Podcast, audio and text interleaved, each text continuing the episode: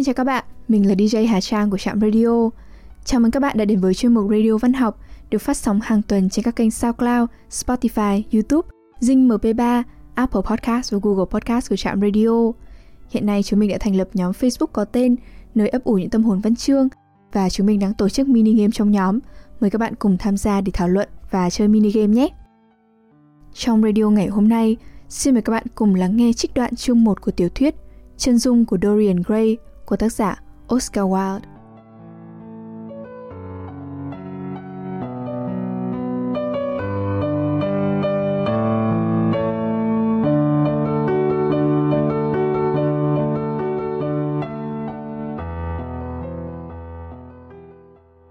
Chương 1 Sưởng vẽ nồng nàn mùi hoa hồng Và khi cơn gió hè thoang thoảng lay động tán cây trong vườn, Từ khung cửa sổ để ngọ bay vào mùi thơm nồng nàn của tử đinh hương hoặc hương vị thanh tao hơn của những bụi gai nở hoa sắc hồng Từ góc chiếc đi văng phủ thảm yên ngựa ba tư nơi ông ta đang nằm hút thuốc Hết điếu này tới điếu khác như thường lệ Huân tước Henry Wotton chỉ thoáng thấy ánh lập lòe Từ những chùm hoa sắc lẫn hương đều như mật của một cây kim tước tỏa ra một vẻ đẹp rực lửa mà những cảnh cây rung rinh cơ hồ khó lòng gánh nổi. Và thỉnh thoảng, bóng hình kỳ ảo của lũ chim lại bay vụt qua trên tấm rèm dài bằng lụa tút xa, treo trên ô cửa thanh thang, tạo nên một thứ hiệu ứng Nhật Bản trong khoảnh khắc, gợi cho ông nghĩ tới các họa sư xanh sao ngọc diện của Tokyo. Những người, thông qua một loại hình nghệ thuật nhất thiết phải tĩnh tại, tìm cách truyền tải cảm thức về sự nhanh nhẹn và chuyển động.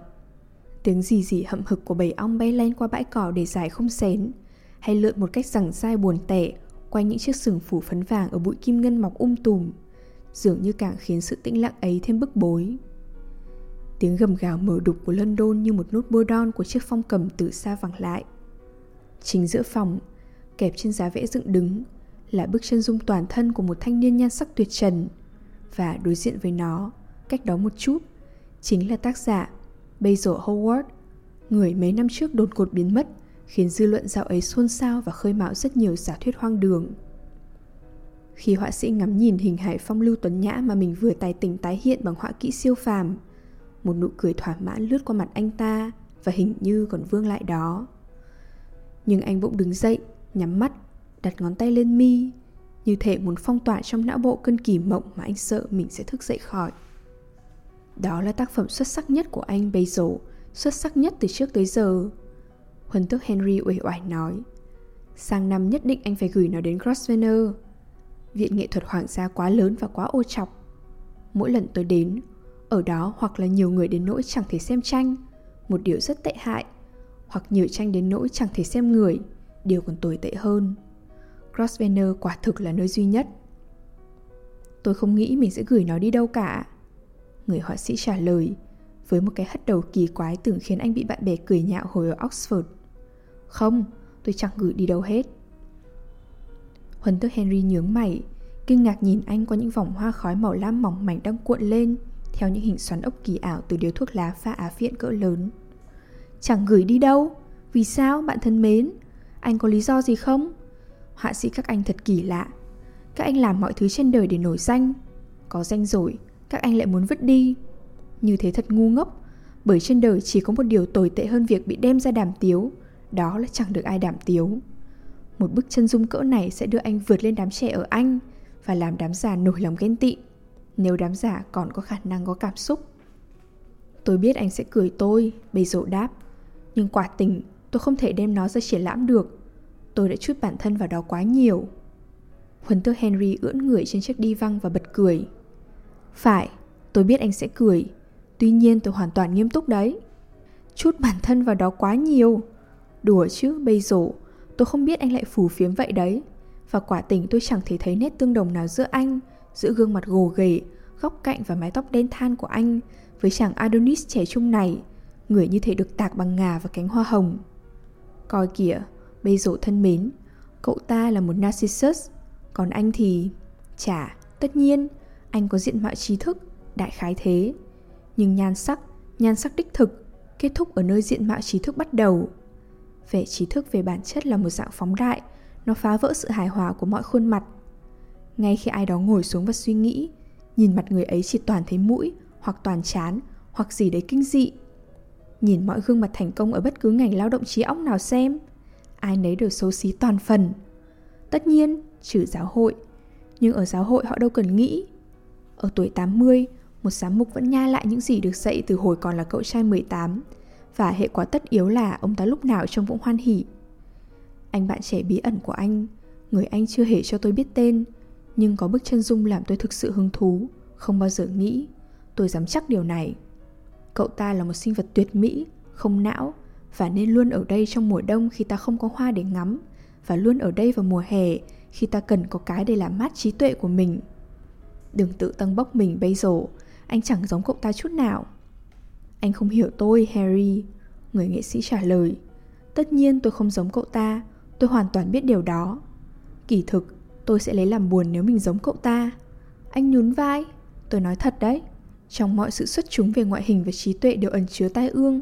Thứ tai ương dường như suốt chiều dài lịch sử hằng đeo đuổi bước thăng trầm của những bậc đế vương.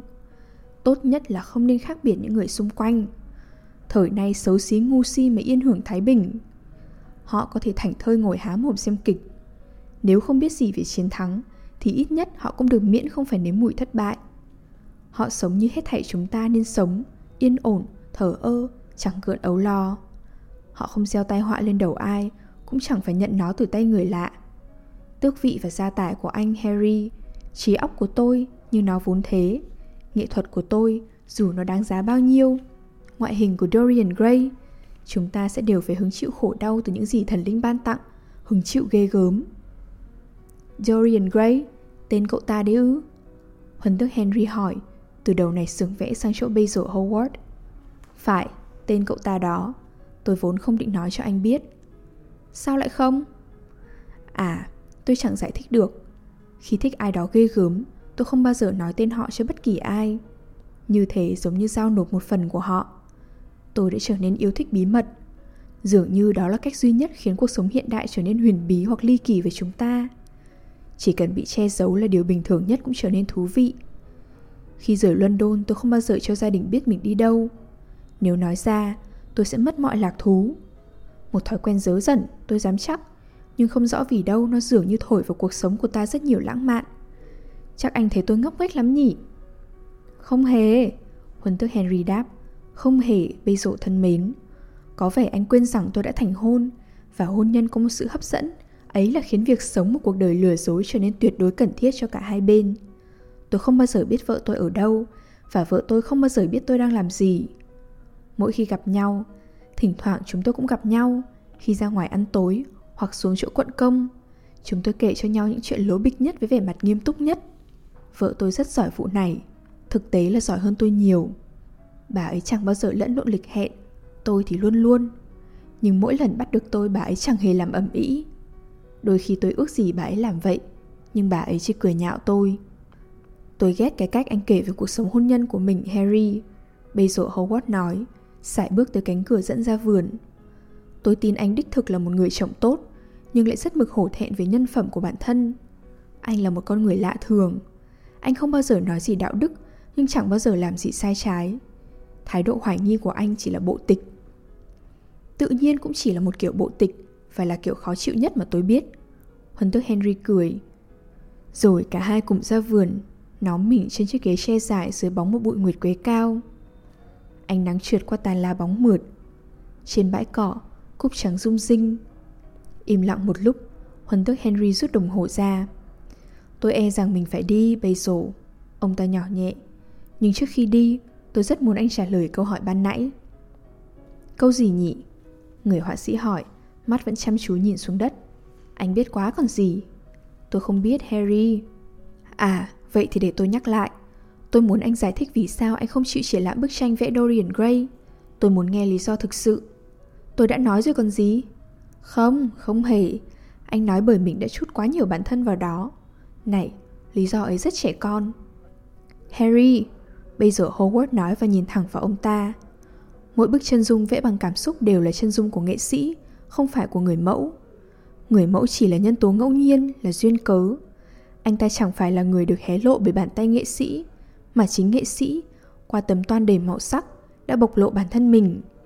Sở dĩ tôi không triển lãm bức tranh này là bởi tôi sợ mình đã hé lộ trong đó bí mật của tâm hồn mình. huấn tước Henry cười. Và đó là gì? Ông ta hỏi. Tôi sắp nói đây. Howard đáp. Nhưng một vẻ lúng túng hiện lên trên mặt anh. Tôi xin cung kính lắng nghe bây giờ. Người bạn tiếp lời liếc mắt nhìn anh. À, thực ra cũng chẳng có gì nhiều để nói, Harry. Người họa sĩ đáp. Và tôi sợ anh cũng khó lòng hiểu nổi. Có lẽ anh sẽ khó mà tin được. Huân tước Henry mỉm cười, cúi xuống, ngắt một đóa cúc cánh hồng từ thảm cỏ và ngắm nghía. Tôi dám chắc là mình sẽ hiểu. Ông ta trả lời và chăm chú nhìn chiếc khuy vàng nhỏ xíu viền lông trắng. Còn về chuyện tin, gì tôi cũng có thể tin được, miễn là nó phải khó tin. Gió lay rụng vài đóa hoa từ trên cây và những bông tử đinh hương chịu nặng, chiếu chít những chùm sao, khẽ đu đưa trong không khí uể oải. Một con châu chấu cất tiếng giúp bên bờ tường, và như một sợi chỉ màu lam, một con chuồn chuồn thon dài chấp chới lướt qua trên đôi cánh trong mở sắc nâu. Huấn tơ Henry cảm giác như nghe thấy tiếng tim bây giờ Hogwarts đang đập và tự hỏi anh sắp tiết lộ điều gì. Chuyện đơn giản thế này thôi. Một lúc sau, người họa sĩ nói. Hai tháng trước, tôi tới một cuộc tụ họp ở nhà phu nhân Brandon. Anh biết đám nghệ sĩ khốn khổ bọn tôi thi thoảng vẫn phải xuất hiện ngoài xã hội, chỉ để nhắc công chúng rằng chúng tôi không phải lũ man dợ. Vận dạ phục và đeo nơ trắng, như có lần anh bảo tôi, bất kỳ ai, kể cả một tên môi giới chứng khoán, cũng sẽ được tiếng là văn minh. Ừ, sau quãng 10 phút ở trong phòng, trò chuyện với các bậc mệnh phụ đổ số ăn diêm mặc rúa và mấy thành viên tẻ nhạt của viện nghệ thuật, tôi bỗng cảm thấy có người nhìn mình. Tôi ngoảnh lại và nhìn thấy Dorian Gray lần đầu tiên. Khi bốn mắt giao nhau, tôi bỗng thấy mình nhột nhạt đi. Một cảm giác kinh hãi dị thường ập đến. Tôi biết mình đang đối diện một người mà riêng khí chất đã mê hoặc đến nỗi nếu tôi cho phép, nó sẽ hấp thụ toàn bộ bản tính, toàn bộ linh hồn lẫn nghệ thuật của tôi. Tôi không muốn đời mình chịu bất kỳ ảnh hưởng ngoại lai nào. Anh thừa biết Harry, tính tôi độc lập ra sao. Trước giờ tôi luôn làm chủ bản thân, ít nhất là luôn như thế, cho tới khi gặp Dorian Gray. Thế rồi, tôi chẳng biết giải thích thế nào cho anh cả. Dường như có gì đó mách bảo rằng tôi đang ở bên bờ một khủng hoảng ghê gớm trong đời. Tôi linh cảm lạ lùng rằng vận mệnh đã định sẵn cho tôi những niềm vui tuyệt mỹ lẫn những nỗi buồn tuyệt mỹ. Tôi đâm sợ hãi và quay đầu chạy khỏi phòng. Chẳng phải lương chi thôi thúc tôi làm thế, là hèn nhát thì đúng hơn. Tôi chẳng lấy gì làm tự hào vì đã cố đào tẩu. Lương chi và hèn nhát thật ra chỉ là một bây giờ. Lương chi là thương hiệu của công ty, có vậy thôi. Tôi không nghĩ vậy Harry, và tôi cũng không tin anh nghĩ vậy. Tóm lại, dẫu động cơ là gì, mà có thể là lòng kiêu hãnh, bởi tôi vốn rất kiêu hãnh. Tôi cũng vội vàng lao ra cửa. Ở đó, tất nhiên, tôi đụng phải phu nhân Brandon. Không phải ông định rút lui sớm đấy chứ, ông Howard. Bà ta ré lên. Anh biết cái giọng thế thế kỳ quái của bà ấy chứ. Rồi, bà ta là một con công trên mọi phương diện trừ nhan sắc. Huân tước Henry nói, bứt vụn bông cúc bằng những ngón tay dài, thấp thỏm. Tôi không sao thoát nổi bà ấy.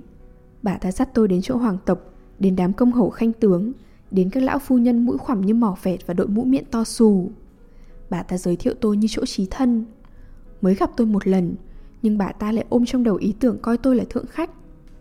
Tôi tin rằng hồi ấy vài bức tranh của tôi đã thành công vang dội, ít nhất là được tán dương trên nhật báo, vốn là chuẩn mực của thế kỷ 19 về sự bất hủ. Bỗng nhiên tôi thấy mình đứng đối diện người thanh niên có khí chất vừa khiến tôi xáo trộn lạ kỳ. Chúng tôi đứng sát sạt, cơ hồ đụng phải nhau. Bốn mắt gặp nhau lần nữa. Kể cũng liều lĩnh, nhưng tôi yêu cầu phu nhân Brandon giới thiệu tôi với cậu ta. Xét cho cùng thì có lẽ cũng chẳng liều lĩnh lắm. Việc ấy chẳng qua là tất yếu. Kể cả không có người giới thiệu thì chúng tôi cũng sẽ bắt chuyện với nhau. Tôi dám chắc vậy. Về sau Dorian cũng nói với tôi thế. Cậu ta cũng cảm thấy việc chúng tôi biết nhau là duyên tiền định. Thế phu nhân Brandon đã miêu tả anh bạn trẻ tuấn tú này ra sao? Ông bạn của người họa sĩ hỏi. Tôi biết bà ta có thói bắn một chàng tiểu sử của tất cả quan khách.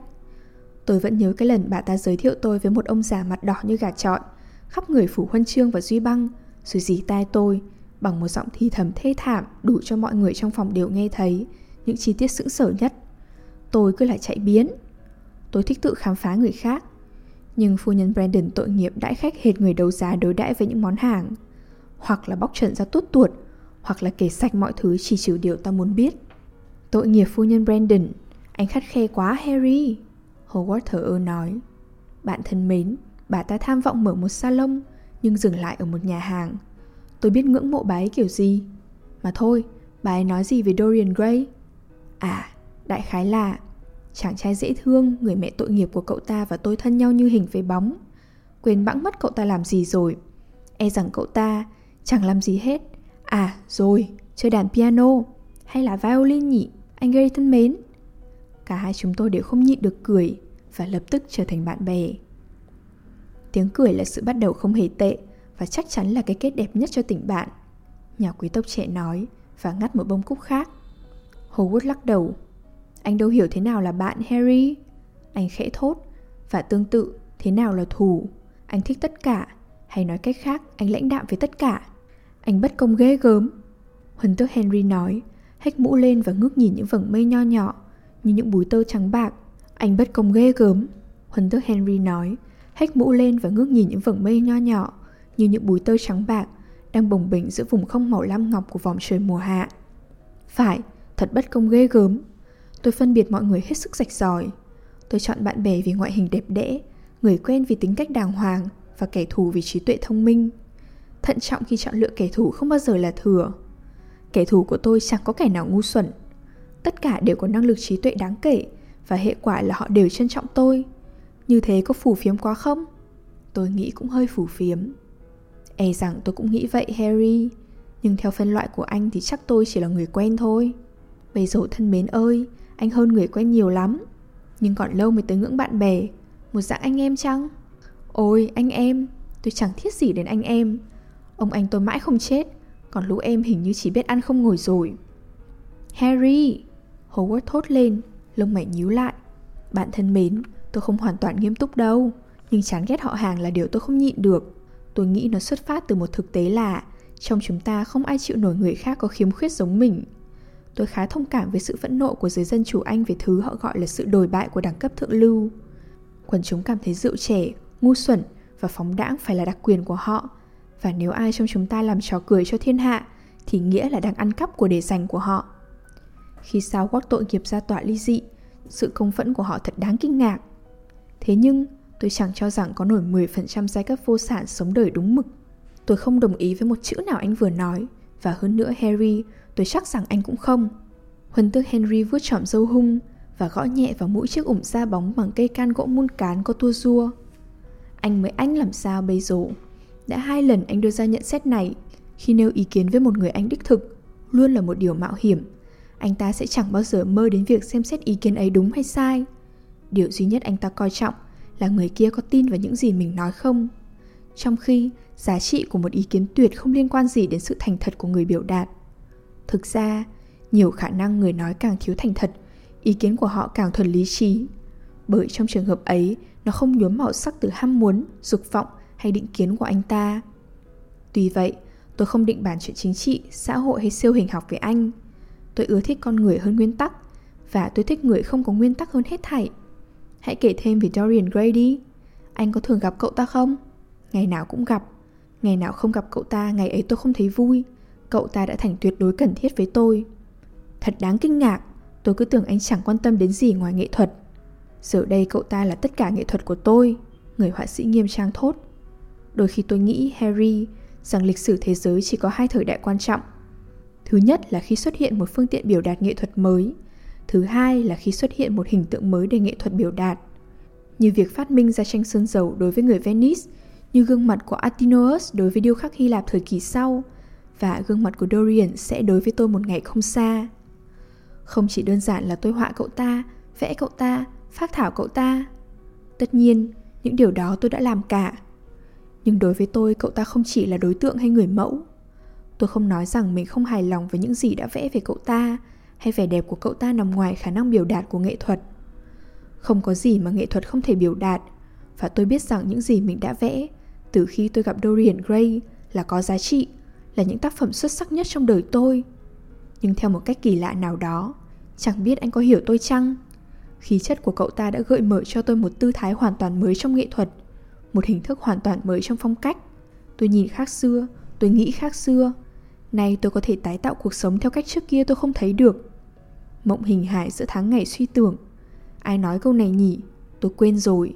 Nhưng Dorian Gray đối với tôi là thế đó. Chỉ riêng sự hiện diện của cậu bé này. Vì với tôi, cậu ta chỉ hơn một cậu bé chút đỉnh. Dù thực tế, cậu ta đã ngoài 20 Chỉ riêng sự hiện diện của cậu ta. Chả. Không hiểu anh có nhận ra như vậy nghĩa là gì không? Một cách vô thức, Cậu ta đã định hình cho tôi những đường nét của một trường phái mới. Một trường phái sẽ hàm chứa mọi đam mê của tinh thần lãng mạn. Mọi hoàn mỹ của tinh thần tên là Hy Lạp. Sự hài hòa giữa tâm hồn và thể xác, Một điều lớn lao thay. Trong cơn điên loạn, chúng ta đã phân tách hai thứ đó Để rồi phát minh ra một chủ nghĩa hiện thực sung tục, Một lý tưởng trống rỗng. Harry, Giá mà anh hiểu Dorian Gray là gì đối với tôi? Chắc anh còn nhớ bức tranh phong cảnh mà Agnew đã trả tôi một đống tiền, Nhưng tôi nhất định không chịu bán. Đó là một trong những tác phẩm xuất sắc nhất của tôi. Và vì sao lại thế? Vì khi tôi vẽ Dorian Gray ngồi bên tôi.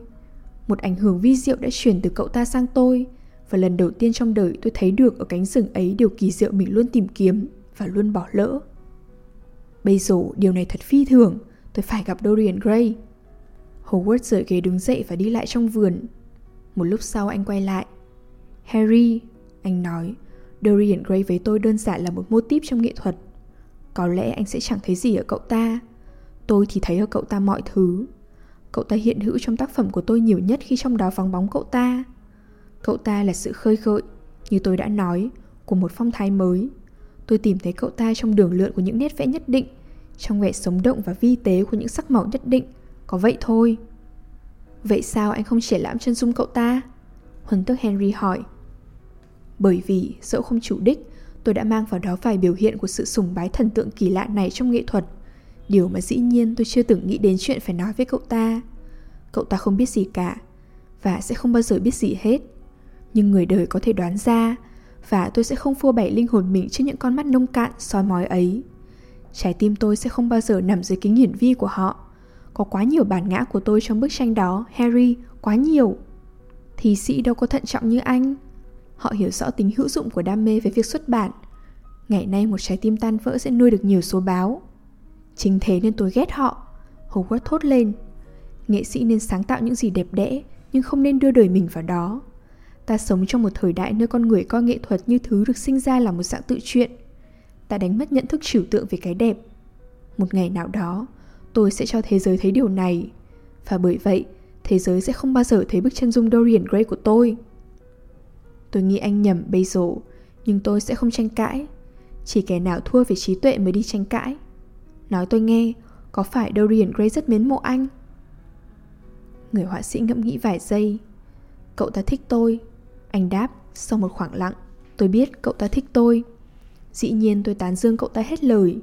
Tôi thấy thích thú kỳ lạ khi nói với cậu ta về những điều tôi biết sau này mình sẽ hối hận. Đã thành lệ Cậu ta rất dễ thương với tôi và chúng tôi ngồi trong xưởng nói đủ trăm nghìn thứ chuyện. Tuy nhiên, có những lúc cậu ta vô tâm khủng khiếp và hình như thực sự thấy thú vị khi làm tôi đau đớn. Lúc ấy tôi cảm thấy Harry, mình đã trao chọn linh hồn cho một kẻ xem nó như hoa cải ve áo, một món trang sức điểm xuyết cho vẻ phù phiếm của y, một thứ trang trí ngày nắng đẹp. Những ngày nắng đẹp bây giờ cứ mãi không tàn. Huân thức Henry nhỏ nhẹ. Có lẽ anh sẽ sớm mệt mỏi hơn cậu ta. Thật đáng buồn khi nghĩ tới điều này nhưng chắc chắn trí tuệ thọ hơn sắc đẹp. Điều ấy lý giải thực tế là ai nấy đều chật vật tích lũy dư thừa tri thức cho bản thân. Trong cuộc đấu tranh khốc liệt để sinh tồn, ta muốn thứ gì đó trường tồn. Thành thử ta nhồi vào đầu rác rưởi và thông tin, với hy vọng ngớ ngẩn là giữ được vị trí của mình. Vạn sự thông, đấy là hình mẫu lý tưởng của con người hiện đại. Và đầu óc của người vạn sự thông là một thứ khủng khiếp. Nó như một tiệm đồ Mỹ kỳ, toàn quái vật và bụi bặm mọi thứ đều được định giá cao hơn chân giá trị. Tôi nghĩ kiểu gì anh cũng sẽ mệt mỏi trước thôi. Đến một ngày, anh sẽ nhìn người bạn kia, sẽ cảm thấy đường nét của cậu ta có chút không chuẩn xác, hay không thích tông màu của cậu ta, đại loại thế. Trong lòng anh sẽ cay đắng oán trách cậu ta và nghiêm túc cho rằng cậu ta đối xử với mình chẳng ra gì. Lần kế tiếp cậu ta đến tìm, anh sẽ hoàn toàn lạnh nhạt hững hờ. Đấy là điều hết sức đáng tiếc, vì nó sẽ thay đổi anh. Những điều anh vừa kể thật lãng mạn, có thể gọi là một cuộc tình lãng mạn của nghệ thuật. Và điều tồi tệ nhất khi có một cuộc tình lãng mạn ở bất kỳ dạng nào là nó ra đi để lại con người rất không lãng mạn. Harry, đừng nói như thế. Chừng nào tôi còn sống, nhân cách của Dorian Gray còn chi phối tôi. Anh chẳng cảm thấy điều tôi cảm thấy đâu Anh quá hay thay đổi Hả, bây giờ thân mến Chính vì thế nên tôi mới cảm được Người trung thủy chỉ biết đến khía cạnh vụn vặt của tình yêu Kẻ bội bạc mới hiểu bi kịch của tình yêu Đoạn huấn tức Henry quẹt một que diêm bằng chiếc hộp bạc tinh xảo, Rồi bắt đầu hút thuốc với vẻ tự chủ và thỏa mãn, Như thể vừa tổng kết cả thế gian trong đúng một câu. Có tiếng sột soạt của bầy sẻ díu dít trong vòng lá thường xuân xanh bóng như sơn mài, Và những bóng mây lam đuổi nhau ngang thảm cỏ như đàn chim én. Khu vườn mới dễ chịu làm sao? Và cảm xúc của con người thật thú vị biết mấy? Thú vị hơn suy nghĩ của họ nhiều. Ông ta thầm nghĩ. Linh hồn một người và đam mê của bạn bè người ấy. Đó là những điều lý thú trong đời. Ông ta tự cười thầm khi hình dung ra bữa trưa tẻ nhạt mà mình vừa bỏ lỡ Vì lưu lại với bây giờ Hogwarts đến giờ. Nếu tới nhà bà cô, Chắc chắn ông ta sẽ gặp huân tước Goodbody Và cả câu chuyện sẽ xoay quanh việc cứu tế người nghèo Và sự cần thiết của mô hình nhà thuê kiểu mới. Mỗi tầng lớp đều giao giảng về tầm quan trọng của những phẩm chất Mà việc thực thi hoàn toàn không cần thiết trong đời sống của chính họ. Người giàu sẽ nói về ý nghĩa của tiết kiệm và người lười sẽ hùng hồn bàn về phẩm giá của lao động. Hoan hỉ thay khi thoát được những cái đó. Nghĩ tới bà cô, một ý tưởng dường như lóe lên trong đầu huân tước Henry. Ông ta quay sang Howard rồi nói Bạn thân mến, tôi vừa chợt nhớ ra. Nhớ ra gì cơ Harry? Ra tôi đã nghe cái tên Dorian Gray ở đâu? Ở đâu vậy? Howard hỏi, lông mày nhíu lại. Đừng tỏ ra giận dữ thế bây giờ. Đấy là ở nhà bà cô tôi, Phu nhân Agatha. Bà ấy bảo tôi rằng mình vừa phát hiện ra một thanh niên trẻ tuyệt vời, Người sẽ hỗ trợ bà ấy ở khu đông, Tên là Dorian Gray. Tôi phải nói rằng bà ấy chưa hề bảo tôi là cậu ta đẹp trai. Đàn bà đâu biết trân trọng cái đẹp. Ít ra, đàn bà thực tế là thế. Bà ấy kể cậu ta rất nghiêm túc Và có bản tính thiện lương. Tôi lập tức vẽ ra trong đầu một sinh vật đeo kính, Tóc xuôi mặt đầy tàn nhang gớm ghiếc, bàn chân to tướng đi lại bậm bạch. Giá mà tôi biết đó là bạn anh. Tôi mừng vì anh không biết Harry. Vì sao? Tôi không muốn anh gặp cậu ta. Anh không muốn tôi gặp cậu ta? Không. Anh Dorian Gray đang ở trong xưởng vẽ, thưa ngài. Viên quản gia bước ra vườn và thông báo. Giờ thì anh phải giới thiệu tôi thôi. Huấn tức Henry bật cười. Bây giờ Howard quay lại viên quản gia Người đang nheo mắt đứng dưới ánh nắng. Nói anh Gray chờ một chút Parker, tôi sẽ vào ngay. Ông ta cúi chào đoạn rút lui theo lối đi. Kế đó anh nhìn huân tước Henry. Dorian Gray là bạn thân nhất của tôi. Anh nói Bản tính của cậu ấy đơn thuần và thiện lương. Bà cô anh nhận định về cậu ấy rất đúng. Đừng làm hư cậu ấy. Đừng cố gây ảnh hưởng tới cậu ấy. Anh sẽ đem lại ảnh hưởng xấu. Thế gian này rộng lớn và có nhiều người kỳ thú. Đừng lấy đi người duy nhất đem lại cho nghệ thuật của tôi sự quyến rũ mà nó sở hữu, bất kể sự quyến rũ ấy là gì.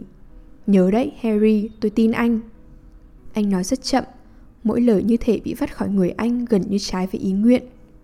Anh nói vớ vẩn gì thế? Huấn tước Henry mỉm cười nói và nắm lấy tay Howard, gần như dắt anh vào trong nhà.